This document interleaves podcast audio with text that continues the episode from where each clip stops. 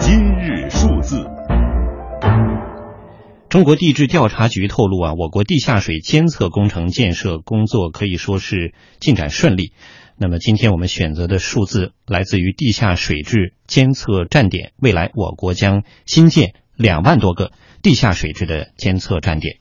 具体情况，我们来听中央台记者杜西蒙的报道。资料显示，目前我国地下水开发利用量每年近一万一千亿立方米，占总供水量的五分之一。全国六百五十五个城市中有四百多个城市以地下水为饮用水源，但与此同时，我国地下水水质质量令人堪忧，地下水污染正不断由点状、条带状向面上扩散，并逐步向深层地下水渗透。污染物组分也在由无机物污染向有机物污染发展。国土部报告显示，二零一四年全国地下水监测点中，水质较差级和极差级分别占比达到百分之四十五点四和百分之十六点一，总共占到六成以上。国家地下水监测工程将全国划分为十六个重点监测区，共建设地下监测站点两万四百零一个，监测面积达到三百五十万平方千米。中国地质调查局环境监测院副院长郝爱斌介绍。其中，华北地区建设规模占比达到百分之三十九点七。华北地区地下水是最为重要的水资源。华北地区地下水在总供水量中占了三分之二以上的比例。第二个是华北地区，也是我们国家乃至世界上地下水超采问题最突出的地区。第三个方面，华北地区与地下水有关的资源问题、环境问题、生态问题。也是十分突出。专家表示，目前我国水污染还在不断由东部向中西部、由城市向农村扩散。通过国家地下水监测工程建设，有望实现对重点区域水资源动态的实时监控。嗯，说说这个环境问题啊。刚才最后这段，呃，我们的记者提到了这样一个趋势，呃，当然引自相关专家的表述，其实还是让人挺担忧的、啊。水污染在不断由东部向中西部、由城市向农村扩散。当然，今天我们选择的数字是未来的这个地下水的监测点，相信会带来帮助。呃，但是这样一个迫在眉睫的问题，我们今天应该已经让自身就要引起警醒了。呃，两位观察员怎么看？你知道，在咱们每次说到这个环境保护的时候呢，其实是分三部块、嗯三部分的。因为大家现在比较关注的是这个雾霾啊，是这个空气污染。嗯、对。呃，接下来你像这个水里面啊，其实分两种啊，嗯、一个是地表水的污染，这个是显而易见的啊。嗯。呃，比如说旁边有一个这个采石场，有一个化工厂，它排出的是这个污水。呃，原来是清江啊一这个一池的这个绿水，突然变成这个白色的粉末，啊嗯、你马上就能看到，呃，群众马上就能监督到。然后，如果现在的这个生这个新环保法的规定，如果能够落实的严格的话啊，如果咱们的监管能够得力的话呢，很多情况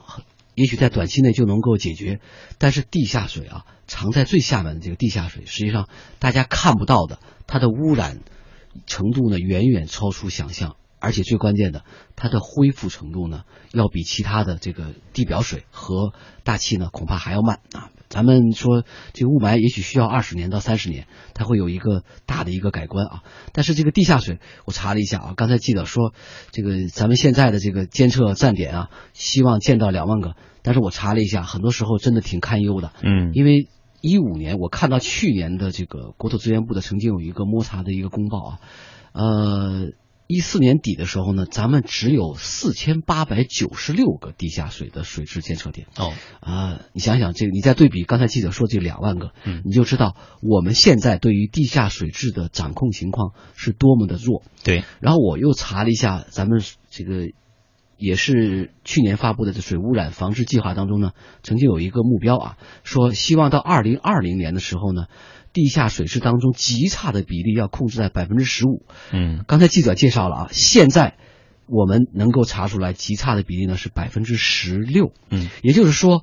要通过将近五年的时间，才能把这个极差的比例呢减少百分之一嗯。我这么一说你就明白了，要让地下水的污染得到一个遏制或者是一个好转呢，它一定是比地表水、比空气的这个转好还要更难的一件事情。对，所以面对地下水的污染呢，要提醒在地上毫无知觉的公众，嗯还有那些完全没有法律责任的企企事业单位啊，你们对环境的污染，对我们的子孙后代，造成的伤害呢，恐怕会更大一点。嗯，在这方面，不光仅仅是增加这个地下水的监测点啊，从这个四千八百个变成两万个，嗯，很多时候呢，要采取更加严厉的，让大家能够看到的监管和处理的措施。嗯，是，呃，这方面的这个受到损伤的一些呃新闻啊，就是我们听说，比如说地下水受到污染啊，周边有一些还没有搬迁或者未经审核的，或者是疏于监管的这些工厂、企业在排放，造成这个水被污染不可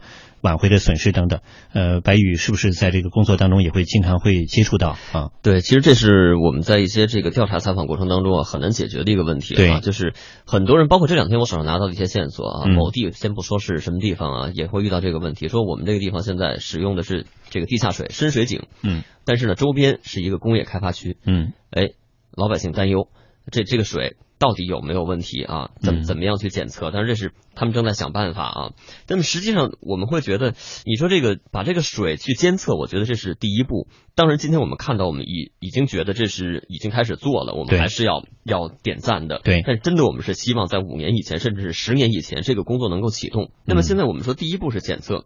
是监测，从监测到检测有一个什么样的过程？嗯就是我们说的三百五十万平方千米的这个范围之内啊，我们都能够把它掌控到位，又是一个什么样的时间时间节点？那么最后，其实我们说对于水质的这种关注啊，我们是不是还得从源头来来来讲？那么污染企业它的排污，嗯那么说到这儿，其实还是一个产业结构的调整转型升转型级、调整的嗯问题。对我们前几年的时候一直在关注。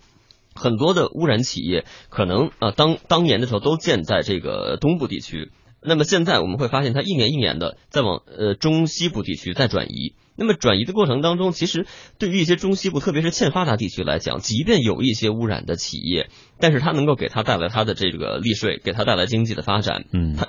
很纠结、很矛盾的一件事情啊。嗯你知道当地有要解决多少老百姓的就业的问题，对它要有基础设施的建设，对，啊、要有财政的收入，它必须要有这样的一个 GDP 的增长，要有一个数字，但嗯是同时也给他们带来了污染。那么我想，东部不喜欢的东西，没有理由要强加给中西部地区。嗯但是这个时候，我是觉得产业的升级、优化、转型，必须要拿到一个更高层级的一个台面上面来解决问题，不然的话，你今天留下的后遗症，等我们再想解决的时候，嗯可能是几年以后了。那个时候再解决的难度，我想比现在就要大得多。嗯，